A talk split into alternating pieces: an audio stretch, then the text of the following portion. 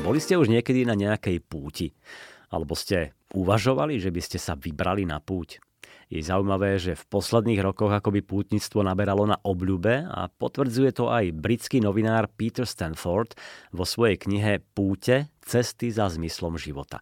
Ak by ste chceli spoznať fascinujúce príbehy pútnických miest, odporúčam túto knihu.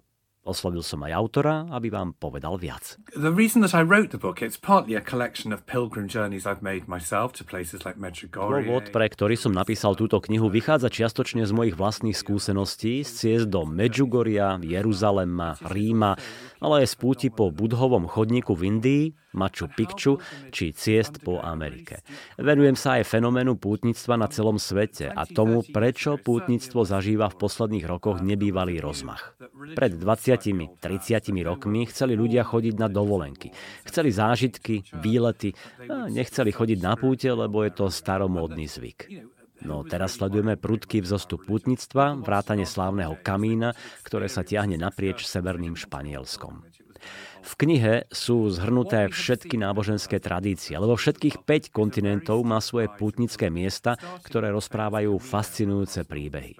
Budem rád, ak sa zamyslíte nad dôvodmi, prečo sa ľudia vybrajú na púť. Hm, súvisí to s pocitom, že hľadajú duchovnú stabilitu v dnešnom problematickom svete.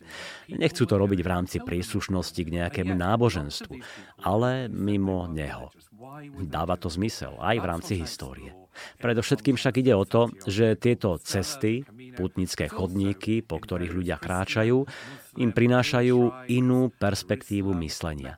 Ako by sa niečo dvíhalo spod zeme pred vami, čo k vám prehovára, pomáha a dá sa povedať, že aj upokojuje a vyzýva k tomu, aby ste sa na svet začali pozerať trochu inak. Nie nábožensky, ale v rámci vášho osobného života. A o to v podstate ide. Dúfam, že sa vám kniha bude páčiť a ďakujem vám.